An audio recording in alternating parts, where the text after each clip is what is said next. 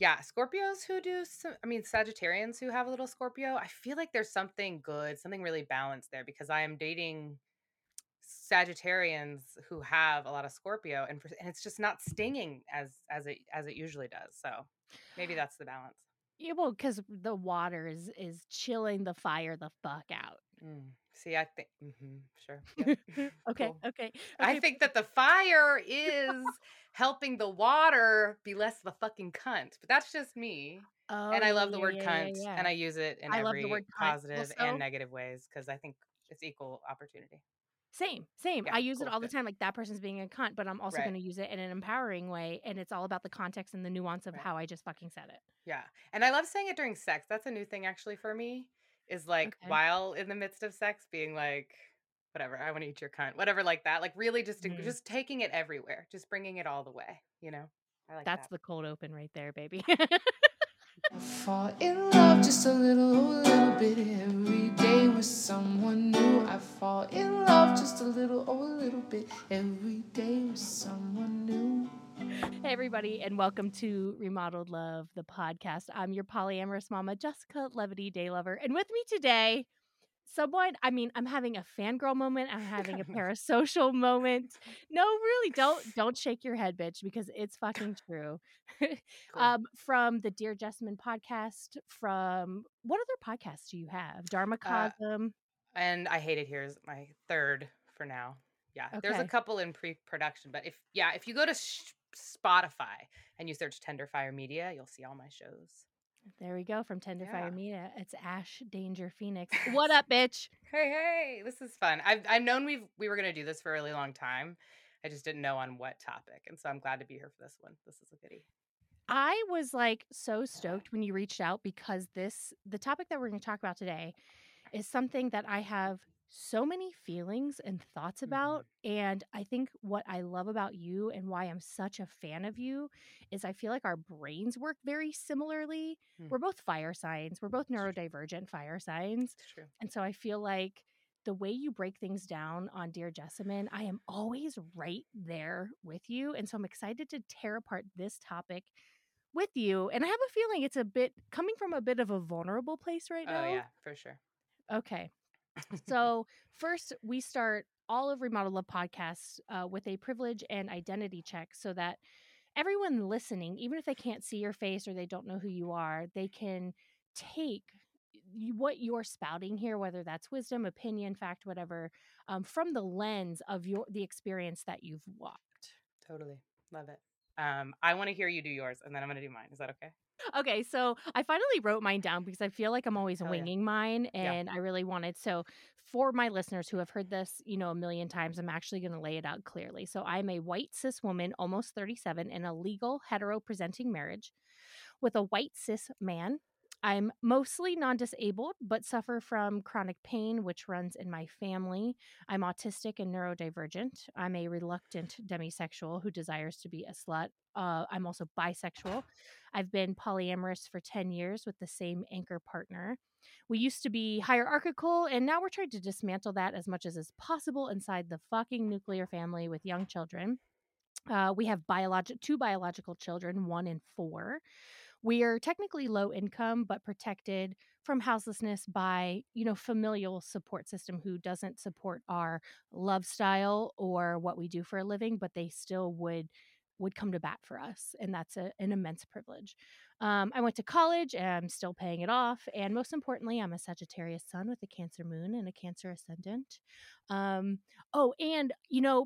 People have been asking to make sure that we're adding our body size to our identity and privilege check. And previously I was identifying as I fluctuate somewhere between plus size and mid size, but I've recently learned mid size is out.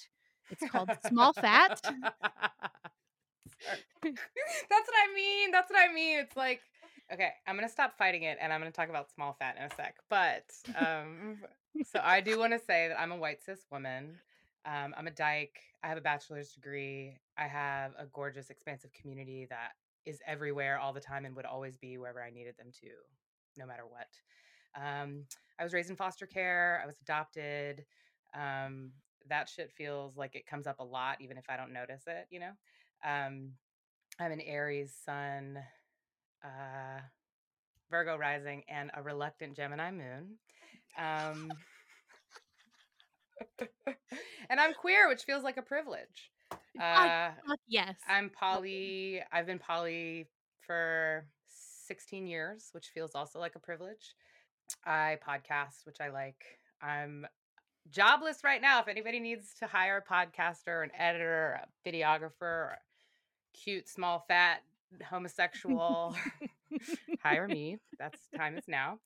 Yeah, I've got 4 partners, which sometimes feels like a privilege. And yeah, I'm looking for a job. That's my check-in. I love it. Now tell me, first of all, tabling this, how you feel about Scorpios is all how I feel about Geminis. So you see why the Gemini, I started dating this person who I'm madly in love with, and she also has a Gemini moon. And I was saying like, oh, wow, we both have a Gemini moon. How do you relate to yours? She said, babe, it's not something to be proud of. You're like, it's, I'm in love. I'm in love. 100%. Yeah. Absolutely. Having the same moon as a partner. Me and my husband have the same moon. And I'm like, oh, just fucking game changer. Anyway. Yeah. Me and Jessamyn are both Virgo rising, and it makes our work together amazing. For sure. I absolutely can see that. So tell me this little tabled note you had about small fat. Well, only, and I was, it's only on my tip of my tongue because I was just explaining this to a thin person I'm dating that like, and she was talking about how interesting it is. She's dated fat people, but not people who share with her aspects of their fat identity, which I'm like, do they really have a fat identity? Not judging them, but like, I get not wanting to share with thin people, but if I'm fucking somebody, like we're going to talk about bodies if it's me, you know? And so yeah, there's nothing to be ashamed of either. Like it's, there's nothing, we're different, but there's nothing different in a way that I can't talk about, I guess. But I was talking about how one time I was hanging out with these fat people. Well, I was working for them, which does change the dynamic just a little bit. But, and we were talking about fatness and I was talking about being fat. And this one was like, but you're like chubby, right? And I was like as an identity, I'm fat. I don't know, chubby. I don't know what you mean, you know? And they were like, well, you're like small fat. Like, you're not like, you know, super fat or like, you know what I mean? You're not like whatever. And I was just like, bro, tell the middle school haters how unfat I am, bro. Like, that's not, tell everybody who has said like, who has like disconnected from me on a dating app when they see like a body shot. I'm like, fuck you. Like I'm fat and that's how it is. And I get that. Like, I don't have the same, I don't live with the same limitations that a lot of people who are bigger than me do. But like, I fear why we're doing that to each other. Like, I don't ever want to tell anybody about their own identity. For instance, here's a great fat thing. I have friends who've lost hundreds of pounds, right? And so they're in this category visually of thinness, but they have fat parents and fat sisters and they lived fat their whole lives and they're now straddling this identity that means like they're not fat categorically. However, like they still live with and experience and have memories of and whatever, the same things that they used to. And when they show up, it's a privilege, don't get me wrong, like they're seen differently in the world and that's important. But their identity internally hasn't necessarily shifted in the ways that people want them to or need them to for their own satisfaction. And I'm like, leave people's identities alone. I just don't even have time. My thing is I need to be worrying about my fatness and where I'm putting it. And you know what I mean? Who's engaging with it or not. And so it's really what this episode is about for me, this breaking up is hard to do thing. Cause it's like, there's so much that I need to be worrying about on my end that like, I can't be telling other people about themselves and be in my integrity at the same time. So I feel that way about small fat. And even though I'm a small fat at the same time. I feel like you and Jessamyn talk a lot on Dear Jessamyn about just keeping your eyes on your own mat, you know? Yeah, totally. And I love that. And, you know, she said in her book, there ain't nothing I need to say to somebody else that I don't need to say to my damn self. That's like right. A fucking life motto for me. I think in general, and we could end this here. I think in general, I try to maintain this humility that causes me to likely overcorrect a little bit when somebody from a lesser privileged or a more marginalized identity. Yeah. Sorry to interrupt. But when somebody with a more marginalized identity slides into my DMs or sends an email saying, I listened to your show or I took in this piece of content and it rubbed me the wrong way as someone with a more marginalized identity that you were identifying XYZ. I just try to listen and then try to incorporate. And sometimes I can overcorrect and then I end up going too far the other direction. And I think mainly my thing in life is just to know how to be wrong. And so I'm like, yes. Okay. Grace. Yeah. Amen. Okay. So perfect transition. Beautiful. So the way this happened is I was going through my notes app and I found this breakup letter that I wrote in 2016. And sometimes, do you ever look at a piece of writing and you're like, I wrote that? Yes. Yeah. Yes. Constant. I never think of myself as a writer. And my husband's always like, you are definitely a writer, but it's only because I can only write when I'm not trying to. Yes. Yes. I feel that. Because otherwise I'm talking. Like, I literally will call Jessamyn after a date and be like, okay, so this is what happened. This is how I feel about it. This is what I think now. What do you think? Like, actually, I don't really ask for feedback usually, but I just like get it out. And I'm like, is this a journal entry? So I started doing it on Marco Polo with her so that I still have access to it eventually.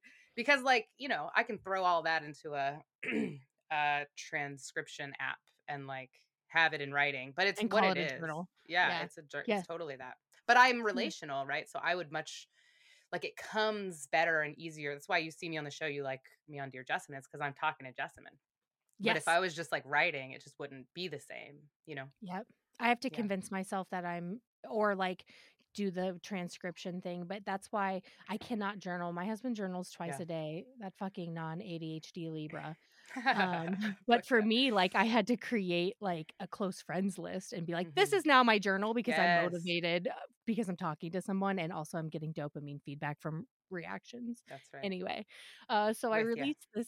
I released this letter that I wrote, a breakup letter, and it's essentially me breaking up with somebody while still in love with them, but it's me telling them I'm looking at the signs around us. I'm seeing what I called the exit sign. It's time for us to get off the highway, even though there's still more highway left. Yeah. And we could stay on. And you commented, can we please talk about this? Totally. And I want to know how that landed for you. Well, so years ago, and the only reason I think I remember this so well is that various friends of mine bring it back up to me all the time. But years ago, my exceptionally wise friend said, just offhand, what if we broke up before we hated each other? Mm-hmm. And this is in a very lesbian context, which if you know anything about lesbian breakups, it's like, holy shit. It's like the goddamn waiting for the Powerball the other night. Hours and hours and hours of when is this ever going to actually fucking happen? I texted somebody, it felt like Bush v. Gore. Yeah, lesbian breakups often take a long time. Not always, but often do. And I have theories behind it. But what if we do it before all that? What if we just say, you know what? I think we're breaking up. Let's just break up instead of all of the, but what if, and when we, and if she, and, you know, we could, and what somebody wants and whatever. Just say, hey, because, you know, not doing that, I think, is really about scarcity. And like, what, is there going to be enough love? Is there going to be somebody else who likes me? Is somebody going to fuck me the way that person did? Whatever. And there's all these good reasons to like try when you know it's over. And it's not over because you hate them. It's over because what was working or what I was attracted to or what kept me in it is either gone or eroding or circumstances have changed or whatever. And like, you know it in your heart. And the reason I wanted to talk to you about it is because I got dumped for the first time in 15 years a few weeks ago.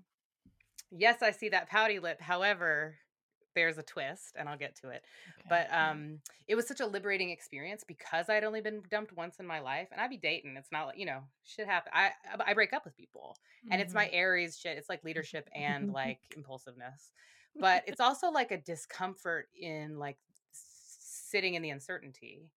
And I feel pretty convicted, like when in general about all things, but when I'm like, I think this is not working. Like, I think this is not going the way that it was going. I have to say that. And what that feels like to me is like being in touch with my integrity. And when I'm not, like what I read and what you wrote was like, hey, I need to be honest. Like I need to be in my integrity. I need to tell you that this is what needs to happen.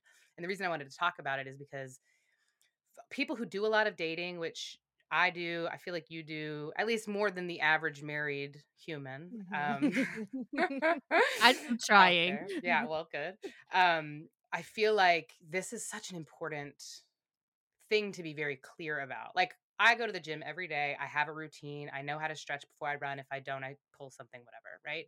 And similarly, I feel like knowing how to break up well is something that going into dating, we should have a way better handle on. And I'm not saying we, like, I'm telling people how to be. I need to get better at breaking up with people if I'm going to be doing all the dating I'm doing. And it's been a crash course this summer since I moved out of my primary partner's house, our house, whatever, into an apartment in the next town over. I feel like I've just been dating a lot more because it's just what happens. And casually, you know, and even in casual situations, ghosting isn't an option for me. Now, I've heard people recently sort of talk about ghosting in a way that they're like, yeah, I'm just not fucking doing the whole emotional rigmarole for like a Tinder date that I went on once we didn't kiss. I'm like, I feel you, and it's not in my integrity to just not say anything to somebody because I wouldn't like somebody to do that to me. Some people are like, oh, thank God they haven't called me. I'm so happy. Let's just leave it at that. You know, that's not me. So to be in my integrity, I would need to not ghost people. And so that means I have to get good at this, especially if I want the riches of having so many people who are excited about kissing me. You know what I mean? Like, I feel like there's a responsibility that goes along with that. You know, it feels like a real gift. And so that's the reason I reached out, because I was just like, oh, this is so juicy and so happening right now in my life, like all the time. I think I probably broke up with somebody that day is actually what happened. Do you know what I mean? Like, and it's not broke up with like a long-term partnership. It's literally like, we've been on several dates. I like you as a human. Either I'm not hot for you, or what you bring doesn't jive with what else I'm doing. And that is so important and so not personal that I need to be really good at whatever I want to say about that if I'm going to be out here dating like this, you know? And so I thought you would have good perspective, and I wanted to chat with you about it. Oh my God, I'm so excited. And there's so many directions that I want to go in from that. I think one of the things that polyamory has taught me is how to get good at breakups, because you just, it's a numbers game. You're literally just going to do a lot of them. Yeah. And I think men get ghosted. I don't know. I just know that my husband gets ghosted a lot more than I do. Interesting. And I ghost men.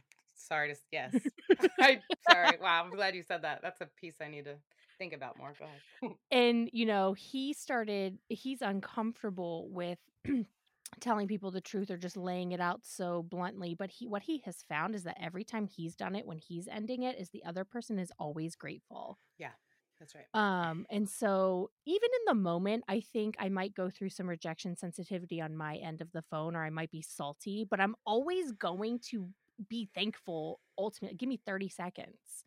And I'm with you on that Aries shit. I'm a people pleaser, Sagittarius, so I'm a little bit at war with myself. Mm-hmm. And just being low on spoons. And I think I need to be better about knowing my bandwidth before I start talking to people. For me, it's not ghosting if we have not gone out yet. Mm-hmm. Interesting.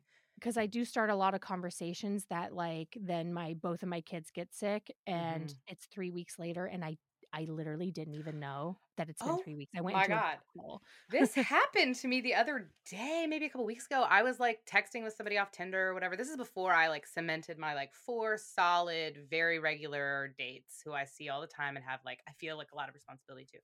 But I was texting with this person, and like they said, we were just chatting, whatever. And they said something about like, I think they were sensitive. It's okay. But I was like, to this, I was like, oh, you know, I was saying what I do for work. I was like, what do you do for work? And they're like, oh, I'm a full-time sex worker. I was like, cool.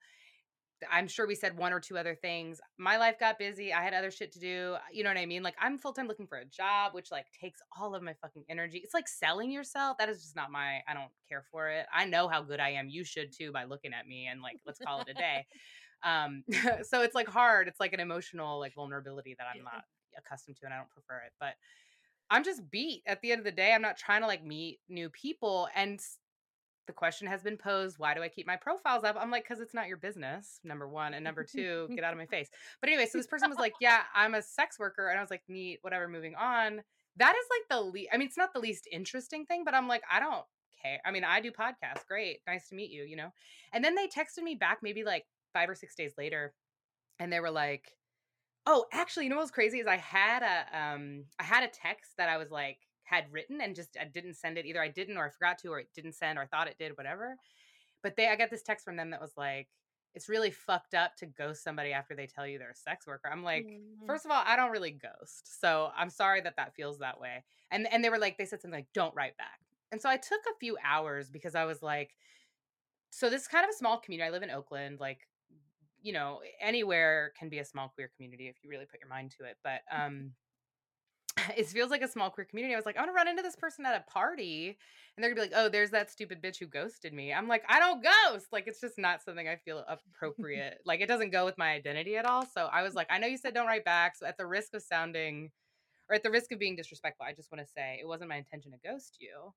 I'm sure I got really busy. I'm really sorry that we had like a mismatch in like the level of intensity or something, but I didn't think that we were talking in a way that not talking would feel as badly as it seems to have for you. And I'm sorry about that. And I wish you very well. And I think they blocked me. I mean, there's no, there's no response, but I was just like, I've never been accused of ghosting before. And it really, this is what I mean, doing all this dating. Like I can't be not sending texts back if I don't want to talk to somebody. And then I don't want to seem like a ghoster.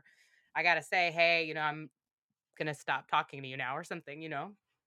But it feels important to me to not be seen that way for some reason. Maybe I should unpack that. Definitely. And just like the not being in control of the identity that someone sees you as, for sure. Yeah, you know, I think it's hard. That person's obviously sensitive to that. I have a partner who often gets ghosts after they disclose their HSV status. And it's so obvious that that's what it is. And so I imagine that the sex worker's like so used to that it's just okay. Do you ever feel like, okay, because I want to take personal responsibility for all of my own fuckery and all the unloving behavior and mistakes that I make. And like, even when it's an accident and I didn't know 3 weeks went by, do you ever feel like the universe is just using you to manifest someone else's insecurity? Absolutely. Like that person obviously has a belief that they get ghosted after they reveal that you honestly don't care, but you just happen. It's like they manifested that. And I'm not saying you're not responsible for your behavior. It's just like, you're sometimes I'm like, God damn it. I didn't. No, it's interesting too. I love that perspective because there is, I think I follow this concept of the 15 commitments of conscious leadership. The first commitment being committing to taking 100% responsibility for myself. Yes. And I feel like I love what you're saying because I'm like, I've been done unjustly. I feel like this person, you don't know the real me and you need to know. And I was just having this argument with my sister actually about, you know, not being your responsibility. Like you know what I mean? Proving to somebody how good you are on planet Earth is really not what this is all about. But just proving that to yourself, I feel like day to day might be. And like doing the things that make that, you know, possible to believe, I feel like might be, but, yeah, good call. Wow. I'm having a different experience of that person now. And I appreciate perspective you've offered there. Cause they're sensitive because they're hurting. And like, I don't need to like demand that they see me a certain way. I don't fucking care. I know who I am, you know? Yes. And the more that you know who you are, the less that affects you. I have a how to be wrong coach mentor. And what they would have told me in that situation is, you know, I can absolutely see why you feel that way. I did completely stop talking to you after you revealed that. I hope that, you know, it has nothing to do with you or what you said, but I can absolutely see how that landed in your world. And I'm really sorry. And in the future, I would disconnect with let you know that I would be disconnecting before just accidentally forgetting, blah, blah, blah. Well, if I've gotten nothing else out of this day, I appreciate that expansiveness in my perspective. Thank you. Yeah. Thank you for being the type of person that loves to have conversations like this. And that's why I love you. It's why I love Jessamyn. And it's why I think, even though currently paused, retired, whatever, on the shelf, Dear Jessamyn is, I think, the best non-monogamy podcast out there. On. You know, for real, because it is so vulnerable. And the way y'all talk to each other is so like subconsciously informative to people. How because do you, because you hear two people saying things to each other and one person goes, oh, wow, I didn't feel this way or think this way, or I hadn't considered that. You can hear you each being moved by the other person's ideas. And you're not just in the conversation to be right. Sometimes it starts that way. Well, I don't believe in right and wrong. And so it fucks with that paradigm a lot. in a good way for she and I, for sure. Well, what you hear is two people genuinely relating. Yeah, totally. Well, she's a genius and I'm madly in love with her, so. Sure yeah, so fun. Actually heading, I want to veer that way. So right now we're kind of talking about mini breakups, like, or let's call them low stakes breakups, like ghosting, right? But kind of what led us to this conversation are the fucking brutal, I feel like I'm dying breakups. Yeah. And I want to toss out two metaphors that I used in the caption of that post because I know I'm going to reference them. I'm a metaphor whore. A meta whore. Metaphor whore. So the first one is the highway one. So like you're on the highway, that's your relationship, and you see the signs, some things start to happen. You're like, ooh, exit 5 miles ahead. And if you have anxious attachment or, you know, trauma, you're going to cling. And actually the notice of the 5 mile exit ahead is actually going to make you do things you wouldn't have done had you not seen that. That's right. Yeah. And then you have an opportunity, the exit passes. That's, you know, where the dharma was for you to break up and you miss it, but that's fine. That's fine. We're all human. And so you get off at the next exit, you turn around, or if you continue to cling, next thing you know, the highway ends, you're overturned off of a ledge, and you have so much more work to do to get back because you didn't let go when you were supposed to. And my other metaphor is expired food. So you see the expiration date and you're like, but there's still sour cream left in the tub. Like I still love the sex is still good. Why is the sex still good? And then next thing you know, I mean, the longer that sour cream stays in that fridge past its expiration date, it just gets more sour and it's going to make you sick. That's right. So those are my two metaphors. And I feel like with polyamory, it's just this fucking roller coaster ride where we are just falling in love and we're on the highway. We've got the sour cream, all the metaphors. And it's just like, I'm in love with you. The sex is good, but for some fucking reason, this isn't working. Yeah. And it requires two conscious people, because if you have any type of push-pull dynamic or any type of codependent game playing going on, it's just going to be impossible to do that work. Yeah. I mean, I think that I may speak in like intentionally fewer like absolutes than what I'm hearing you say. And I do that like intentionally. Like I said, I've been working on that for years, and it's because it just fucks with that roller coaster idea. Like it like makes that so much more intense, and the codependent game playing and stuff like that. So like, I don't know that it's impossible. I don't know that it's like, and the other thing about breakups, and again, my boo said to me the other day that I'm a multi-generational lesbian, just based on some of the ways I was talking about different. Because I was adopted by lesbians, and so I was already a lesbian. I was adopted by lesbians. I know a lot about lesbian culture. I love lesbianism. She also said they don't make dykes anymore, which I'm like, why? But I think she's right. It's like a really old guard like way to be. I'm other things too. I'm queer. I'm gay. I'm bisexual. I'm all these things. But I'm a lesbian, and I don't think it has to be so intense all the time. And that doesn't. I don't think. Have to take from the intensity of the connection either. And I think that de-escalation is this really interesting and very hard to practice, very principled way of reassessing relationships. So earlier when I said I got dumped, I did. I got dumped by this person who we were calling each other girlfriends. We had been, which is like not partner in her world, not partner and like not lover and like not date, but like girlfriend is somewhere close to partner, but like whatever. And so that had happened over the course of the summer, and we'd known each other like over a decade in the world, but we started dating, and it was really intense and really amazing and magical, and we were girlfriends. And then she was just like, one day, it was after Folsom Street Fair, which I don't know if you know anything about Folsom, but it's like this kink party basically in San Francisco. And we got home, and she was just like, we were on mushrooms, which was a horrible part of the story for me. And she just sat me down. She was like, look, something's not right. And I was like, whoa. I really wish I wasn't on mushrooms. She was like, yeah, I mean, I don't know what to tell you. Like, I really don't know what to tell you. There's no more words, but then something's not right. And I was like, you know what's fucked up about this is that I'm high right now. And when I come down from the mushrooms, my reality as it was is not going to be the reality that it will be. And she was like, because we were girlfriends 15 minutes ago and now we're not. And I was like, yeah. And so that felt super clear to me. I haven't been dumped since I was 18. I got dumped by an Aries, which almost doesn't even feel like being dumped. It's like such a sweet gift. She's such a dear person in my life. But I was 18 and it made sense to get dumped then. And I was like, never again. So getting dumped after Folsom, I was like, okay, I think the protocol here is like, just don't talk to that person, take their picture down off my wall, like try and figure out how to just like be okay with this. And that's not her. She's not used to that. She's used to people being really clingy and like coming back and be like, but let's make it work. And don't you think that we can whatever? And I was like, I will never do that. That's just, there's a dignity thing that I just simply, even if I want to and need to, I'm telling my journal, all my friends know everything, you know, I would never go back to that person. In part because if a femme offers me a boundary, that's the law of the land. If a femme offers a boundary, period, that's the end of any questions being asked, you know? And it sucks because I want to fight and be like, but we have all these amazing whatever. And so principally, I can save myself from, you know what I mean? Like the pain of that going back or whatever, because a femme offered me a boundary and it feels like an offering, it feels like a gift. I can just live with the truth of we are not girlfriends anymore. And what happened, I think, in the space that was made in my reflection and just our sweetness, our closeness was that we still date. We date now. We have a standing Wednesday. And so 3 days after she dumped me, she was like, but are we still gay?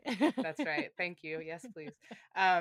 She was like, do you think on Wednesday morning, she was like, hey, do you think we could still keep our Wednesday for today and just like check in? I'd love to know how you've been the last few days.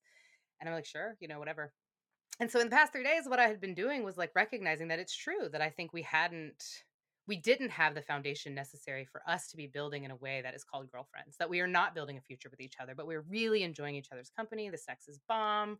Like we live pretty close to each other and all these things together. Like, you know, you can't make an old friend and she's essentially an old friend. And I mean, the sex is great. Like I can't even, you know, so being able to adjust our expectations of each other meant that we could still have something. And that's all that whole process is called de-escalation. And it requires that both of us get really clear what we want and what we don't want, and then share that with each other in a way that's vulnerable and transparent.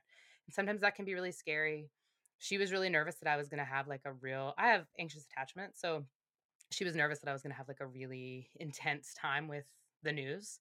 And I was just like, I did have an intense time with the news by myself in my bed, wear like her sweater. I'm like sniffing it. And I'm like, don't you still love me? Is anybody going to love me? And it does help that I have other partners who do very much love me and don't have complicated feelings about showing that. Because it like takes some of the wind out of the sails of like, I'm a worthless piece of shit who will never have, you know, friends anymore or something like that. And it gets me, it gives me so much more to work with when I'm like coming back to the Wednesday night and being like, I don't need to kiss you. I don't need to, you know what I mean? And like, you know, what it actually did, she's a Taurus, fucking stubborn ass.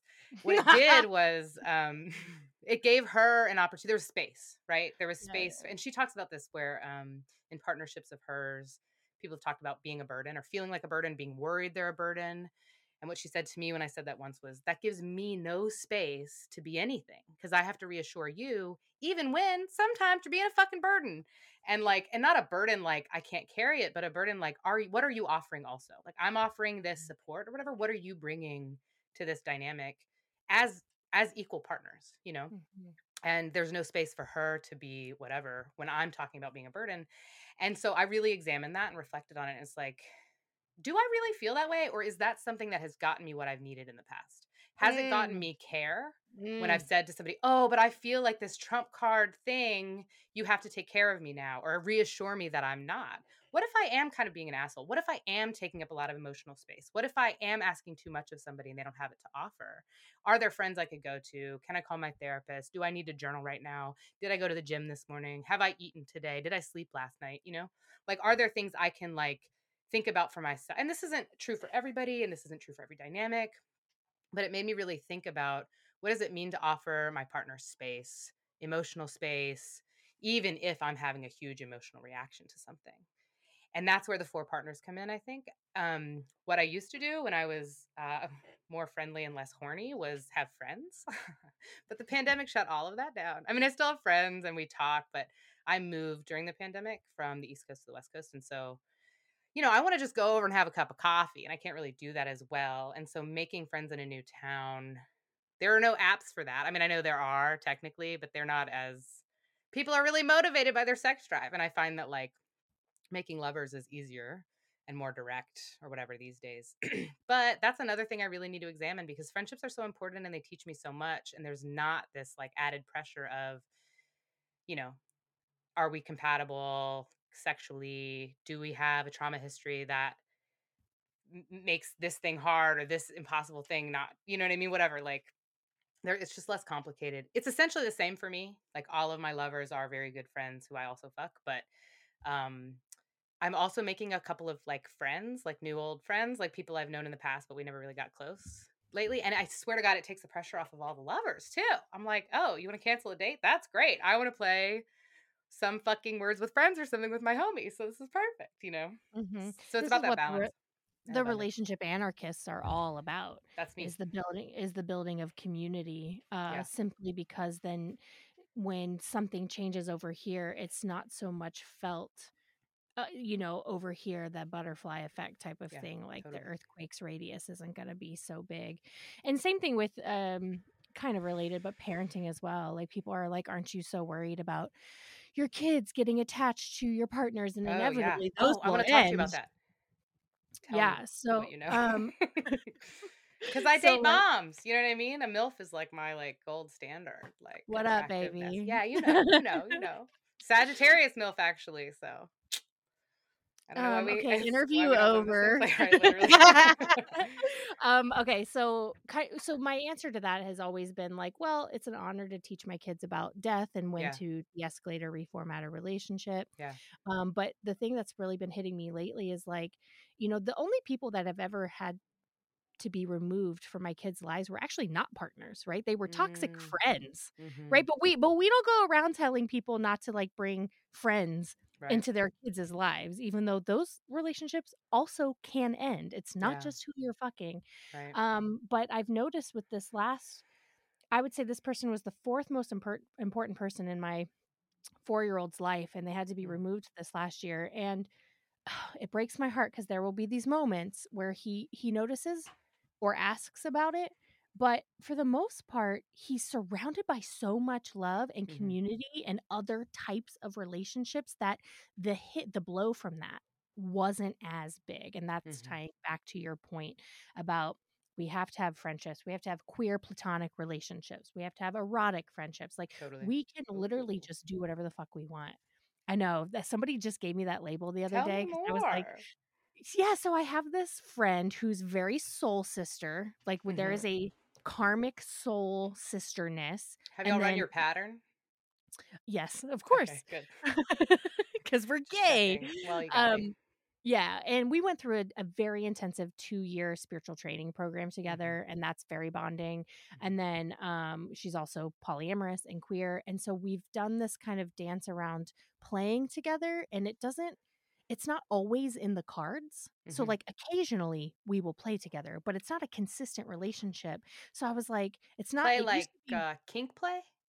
No, like have sex or like have a foursome. Like we recently had a foursome. Oh, yeah. Erotic friendship. Sorry. Got it. I'm with you. I'm back. Yeah. Okay. Erotic friendship. Amazing. Yeah. So I was calling her my queer platonic relationship, but then the first time that we finally did fuck, it was like, okay, well, this isn't platonic anymore. And someone said, I call those erotic friendships. And I was like, amazing. There it is. Amazing. Yeah. Thank God. Ooh, can I split hairs about a term with you for a second? Okay. Yes. So de-escalating, I've been thinking a lot about, because it inherently assumes the relationship escalator. Yeah. If we're going to de-escalate, that means we were escalating. So if we want to be relationship anarchists, I've been playing with reformat. Because we're just moving pieces around. That's good. I mean, I am full-time on an escalator. I know. I want to pretend like I'm not, but I know I am. But I like what you're saying, because it gives an option for like when I'm ready to like stop that nonsense.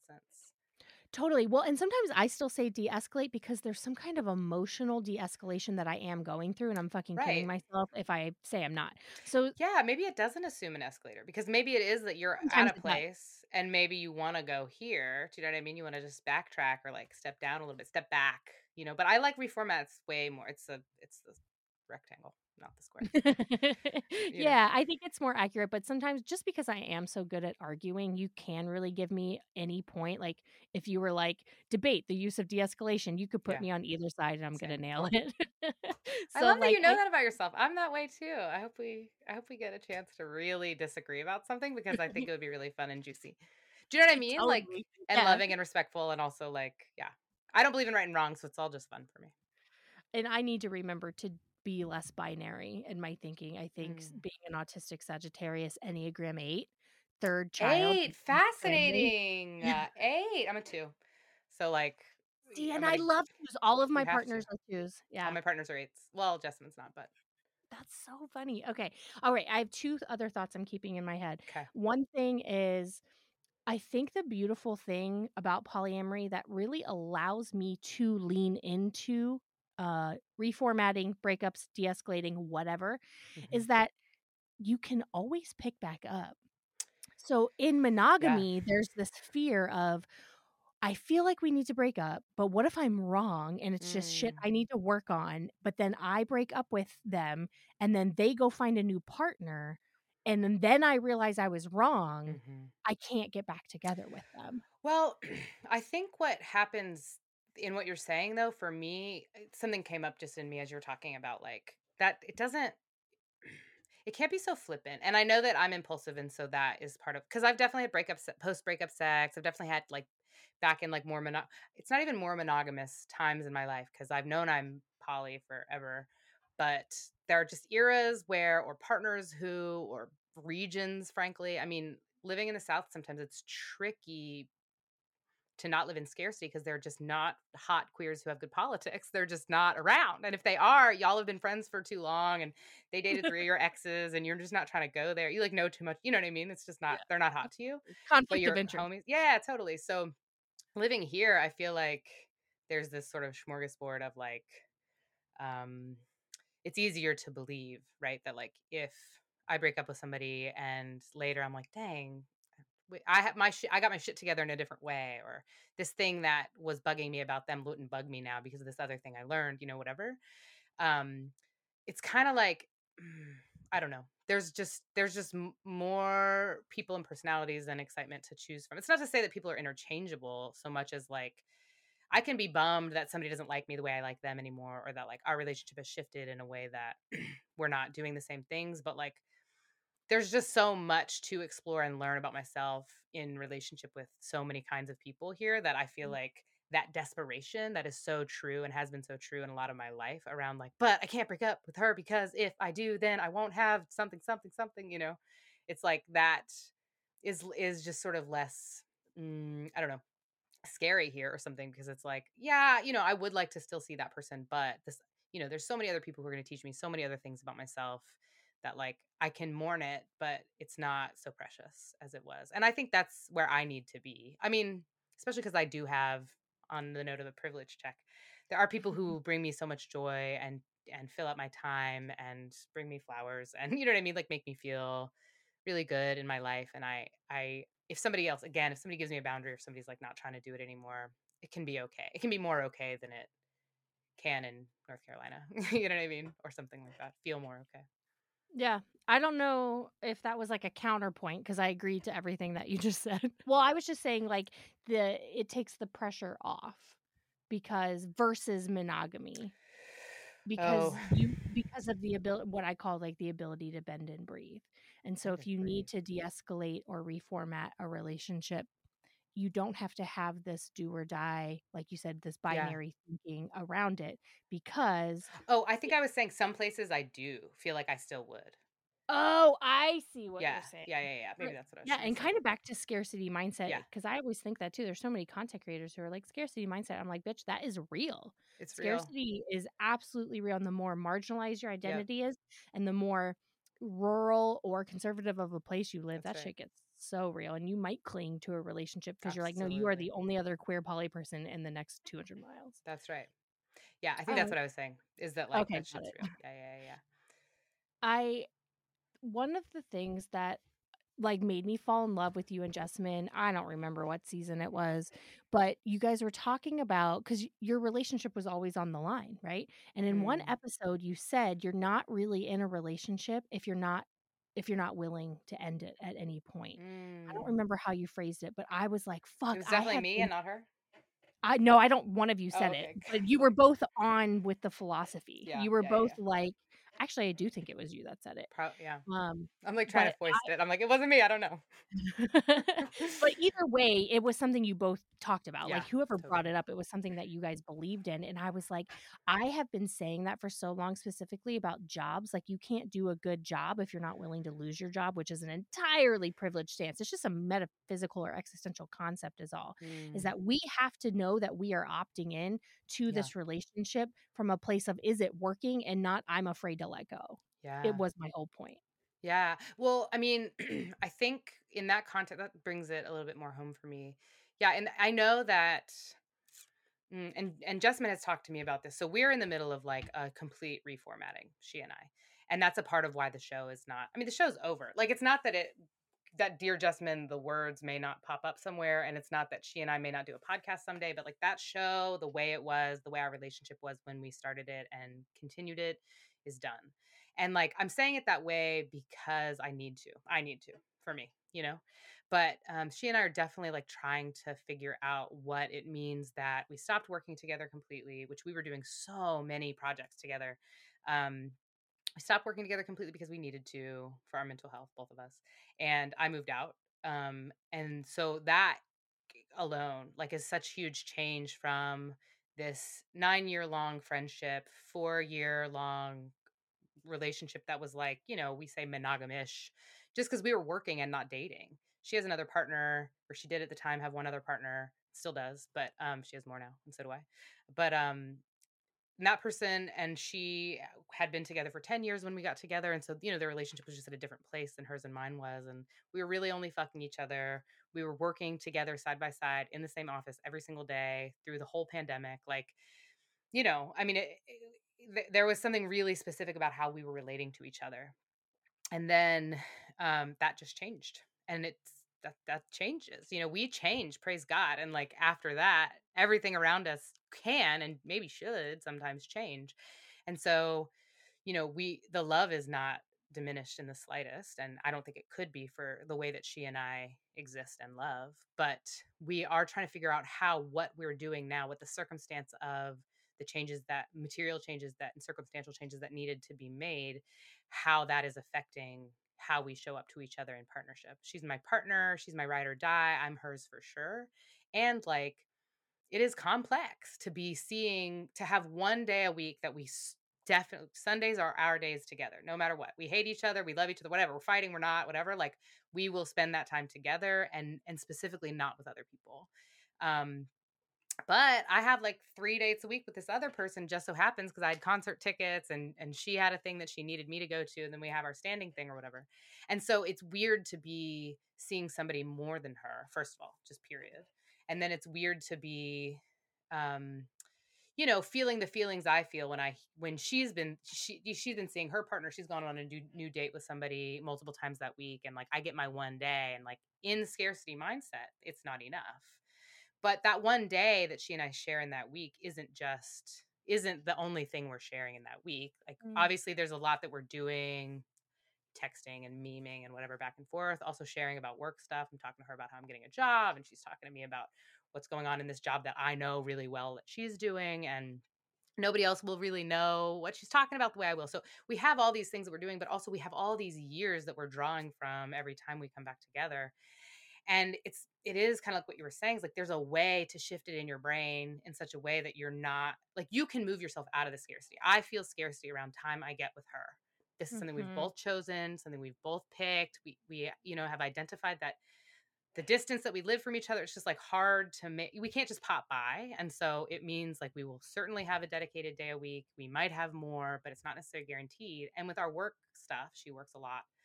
I am working hard to get a job, and I do that a lot. But I'm also very excited about exploring my world, and like this very gay place that I live, and very poly place that I live, and learning so much. I always talk about it in the context of learning about myself, because lovers offer me so much back. You know what I mean? For me to be able to like live this life better. But it's easy to slip into scarcity thinking around the ways that she and I are reformatting our structure. And it's like a constant, diligent effort to not. And sometimes what it means is like, I'll call her and be like, I don't care what you're doing. I just want to hear your voice a little bit. And that helps. Like it fills up the cup, you know? And sometimes it's like, I can just relax into, or like look at her picture from when she was in college. You know what I mean? That's like on my whatever wall here, and be like, oh, I've known her for a long time. We have this several years of relating that we've done that I can like just use to like hold myself over, tide myself over, you know, somebody I love loves me, and like we are good. Because I do have this, like, it's not by choice. I have anxious attachment. Like I get scared in ways that other people don't totally understand about stuff that I can eventually say to myself, probably I didn't need to be scared about, but like it just is. And so working with what is means I do have tools around like restructuring how I'm feeling about something or how I'm thinking about something, in order to like, we are very much in love. I think that's kind of the point, is that we are not breaking up, but we are reformatting in a way that can work for our lifestyles better. And we're not just like making each other crazy all the time. But it is scary. It gets scary. It's also like, if we don't live together, what if we fall out of love easier, some shit like that? We weren't fucking for a long time. We were non-sexual partners. And so that was another thing. It's like, what if somebody's going to fuck you better? That's just not real. Like all of that. I have this sweetie who talks about that process being anchoring your anxiety. So like, that's just a place to anchor anxiety that just lives in you. And just you're calling that anxiety, what if somebody fucks you better than me? First of all, that's not a thing. Just not gonna happen. Number two, it's just a place for me to anchor my anxiety. Yeah, you know what I mean? Yeah. It's just a place for me to put what I'm already feeling. And I'm usually feeling it about something else entirely. Work stuff is huge right now. I'm like, what if I don't get a job? I'm gonna get a job. Nobody's gonna fuck her better than me. Because it's just not comparative like that anyhow. Like the things other people bring into a relationship, you know what I mean? It's like they're gonna fuck her differently than me. Like that's hope to God. I hope she's getting really good sex, whatever she's doing. You know what I mean? It's not going to be what I do. It can't, because there's so much emotion and like relationship in the intimacy already. So it's just a place to anchor anxiety. And when I can frame it that way, I'm like, okay, why am I anchoring my anxiety there? I could be anchoring my anxiety if I need to somewhere else. I could be also like dealing with the fact that I'm having anxiety in my body, and it doesn't have to be about a specific thing or about another specific thing. It's a somatic reaction to reality. And I have tools to work with that. I don't have to put it on like whether or not this person's going to call me back. I can, and that's okay. I just need to know that I'm doing that. Makes me feel better if I know that I'm doing that, you know? Yeah. So much of the work I do in peer support calls right now is coming up with somatic plans for people. Like if you know your partner is going to go on a date that night, and you know you're always triggered when they're on a date, what happens if you go for a really hard hike that morning? Totally. Does it change? Totally. You know, and so I think that's something I'm like leaning on in my life right now. As we're heading into the end here, I would love to just ask you, what are some things you look at when it comes to, does this relationship need to be reformatted or de-escalated or broken up? Like for me, it's a functional thing. It's and that's kind of the autism, the blessing I think of autism is it's simply an equation for me. Is it functional? Is it dysfunctional? And if it is dysfunctional, do both of us want to change that? Because if the answer is yes, then great, we can alchemize it. Yeah. But if one person doesn't have an interest in changing the dysfunction or disagrees that it's dysfunction, now we just have an incompatibility. Right. And totally easy to deduce from there. I have a different thing, but I love the concept of like recognizing incompatibilities. There can be many. Some of them are not deal breakers, whatever. But incompatibility is not a scary word in my life. It's like, oh, that's so, yeah, it's a gift to be like, I got it. We're incompatible on that. But the way my metric is, same wise friend who asked, what if we break up before we hate each other, asks me, or used to, when she doesn't anymore because she knows I do it myself. But when I'm getting a new relationship, she always says, is that person good for your pussy? And are they good for your wallet? And so I think over the years that measure has changed for me. Like at first I was like, right, do they make me pay for everything? Like, am I feeling the economic strain of being in this relationship or not? And obviously they fucked me good. But I think what I've taken it to mean, what I've like expanded it to is like, does this person bring resources into my life, emotional, financial, maybe whatever? Like, are they good for me in this way that they are bringing an abundance to me with their presence or with what they do? And then are they open to, interested in like the, all of the erotic, but also the emotional, like, are they good for my physical body, but are they also good for, do they do good things to my physical body, do things I like and want to my physical body, but also like, do I feel good inside of myself around them? And that can just be easy. There's a lot of people, there's somebody I'm dating right now who I get really nervous and anxious and whatever when I'm around it. It's something I need to think about, because did I go for, do I want to be around that person enough that I will work with what is going on in my physical body? And the fact is they're judgmental. Some people are, some people aren't as much, or don't, you don't see it as much, whatever. And it gives me anxiety. But am I taking on the shit that they think or that they do? Is that my work? Can I handle doing that? Does it mean I need to run harder or go on a harder hike that day if I really want to hang out with them? You know what I'm saying? 'Cause like they remind me of different people in my family also. And so I feel like it's lesson I want to work with. I feel like it's good. It's information, but the question has to be, are they good for my wallet? Are they good for my pussy?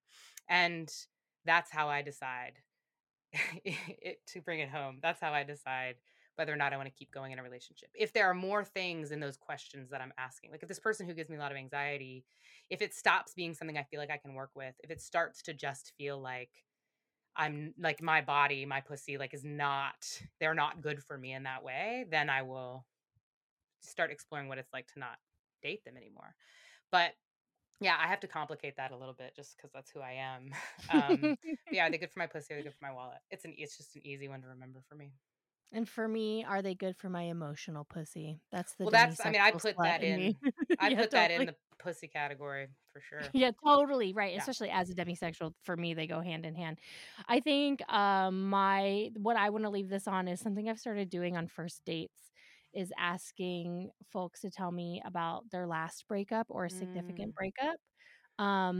And early on in a relationship, as I noticed that it's what I would actually call escalating, as far as emotionally escalating, I ask if they're willing to come up with a breakup plan with me. And sometimes folks will call it morbid, and that's a red flag for me, because I don't think it's morbid at all.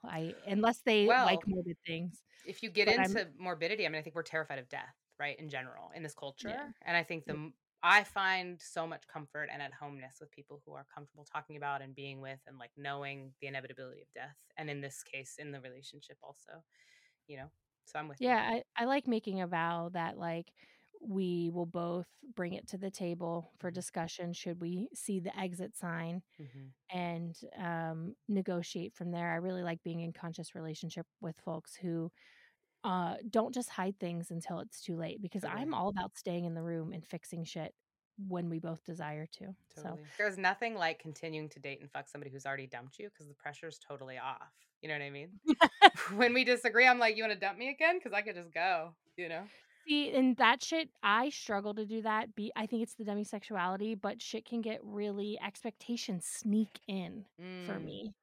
And so then like I always do this thing where I break up, reformat, de-escalate, redefine the container. And then the next thing I know, there's resentment somewhere. And resentment is always a sign I had an expectation that wasn't being met. So I can't speak highly enough for this person's integrity, honestly. And like the fact is she dumped me because we needed to stop being girlfriends. And now the way that we relate is very much like we get expectations sneak in for sure. I'll see it happening for her and I'll slightly adjust my shit. She'll see it happening for me. She'll slightly adjust her shit. We also are women who have hormone cycles and that shit changes. Sometimes you want to be cuddled more. And so it's like, dang, can we be girlfriends? And it's like, no, we cannot. And so we hold each other to that. I think our shared understanding of integrity really helps with that whole process for sure. Well, and you clearly have very high emotional intelligence, and so do your partners. And that's what makes all of what you're talking about possible. Before we go, is there anything you want to plug? Do you want to plug Dharmacosm? Do you want to plug how the fuck to hire you if somebody wants to give you a job? Ooh, I'm working right now on my website, tenderfiremedia.com, so that like anybody who would want to hire me would just go there and be like, oh my God, this bitch forever. So after today, which I'm sure that's when people will hear this, tenderfiremedia.com will be the place to look and see if you want to hire me, but hire me. I do so many really important, cool remote work things that I like doing, but No, I think mostly I want to just redirect people back to your stuff, because I love looking at your stuff on social media. I think it's so helpful and feels great to like not feel alone as like a poly person in this life, in this world, who's out here sledding around and like needing validation and advice. And I just really appreciate all your stuff, and the fact that you put yourself out there. There's no way to thank somebody enough for like being real on the internet, you know? Man, thank you so much. Yeah. Hey, if you want to support the show, you can join our Patreon. That's the best way you can help us. You can buy our book, and you can share every single thing that we make with all of your friends. That's all. Nice. Love it. Okay. Thanks so much again for having me. It's been a blast. I hope that this is just the first of many. Hey, I'm here for it. I mean, we can do like a whole, we can have our standing monthly check-in too. Oh, okay. Okay, great. You've heard it here first. Keep us honest. It's a date. All right. Fall in love just a little bit every day with someone new. I fall in love just a little bit every